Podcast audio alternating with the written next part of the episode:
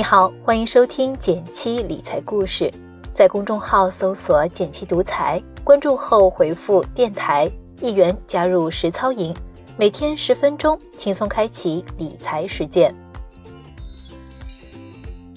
上周有一只新债上市，盘中一度上涨了百分之三十，价格从一百元涨到了将近两百元。由于中一千新债交一千元，按照一百元买入的话。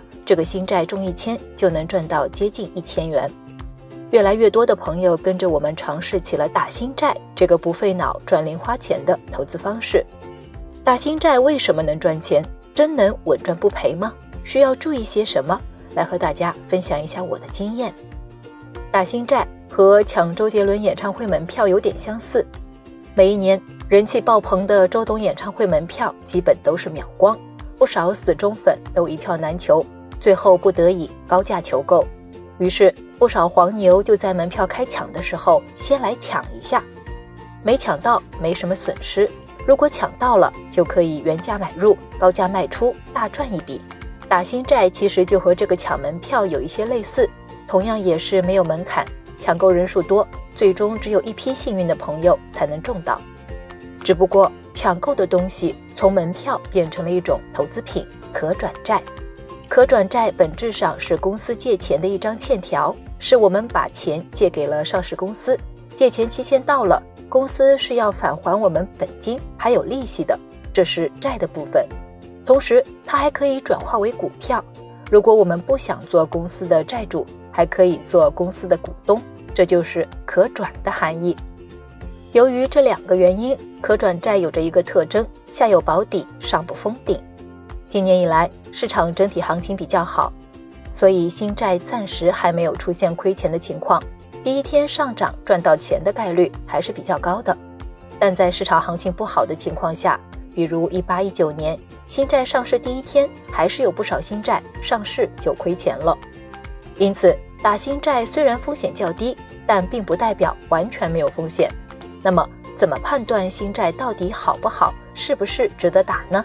有个好消息，我们减七的程序员大大们开发了一个减七中签助手小程序，有需要的朋友可以在微信搜索小程序“减七中签助手”直接使用。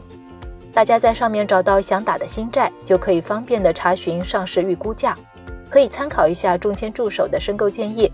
如果显示建议申购，就可以申购了；如果显示的是尚可申购或是谨慎申购。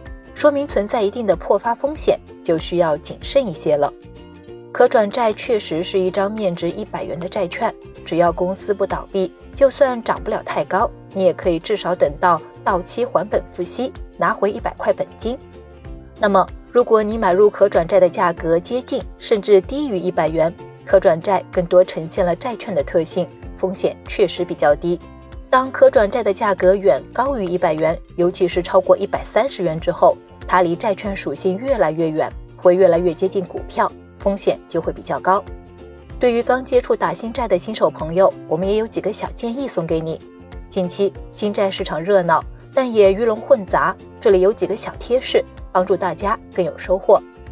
建议一：不要留恋，首日卖出即可。除了坚持打新，提高中签概率之外，也要注意打新债的赚钱效应，基本就在第一天。可转债因为盘子小、流动性高，被炒作资金盯上的风险比较高，建议新手朋友们上市第一天就卖出，落袋为安。建议二，新手不着急参与可转债买卖，不但新债涨得高，上市可转债也热火朝天，但从交易特点来看，可转债和股票不一样，它可以当天买入卖出。一旦出现大量资金炒作，价格波动就会非常大。比如前些天就有一个转债，从正百分之二十跌到了负百分之二十，只用了一分钟的时间，非常刺激。针对这样的过山车行情，近期证监会也出台了一些政策，目的就是为了抑制资金疯炒可转债的情况。小小总结一下，对于可转债，新手可以考虑只参与打新，不留恋。把它控制在安全的投资范围内，还是一个不错的赚零花钱的方式。还没有参与打新债的朋友，不妨动手起来。具体的操作方法可以参考我们往期的文章，标题为“这个将近百分之五十中签率的机会，你不能错过”。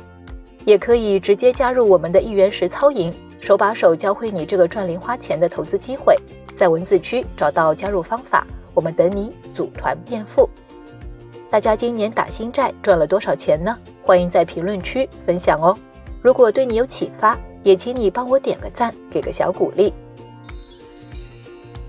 好了，今天就到这里了。最后再提醒一下，微信搜索并关注“减七独裁”。记得回复“电台”，你真的会变有钱哦。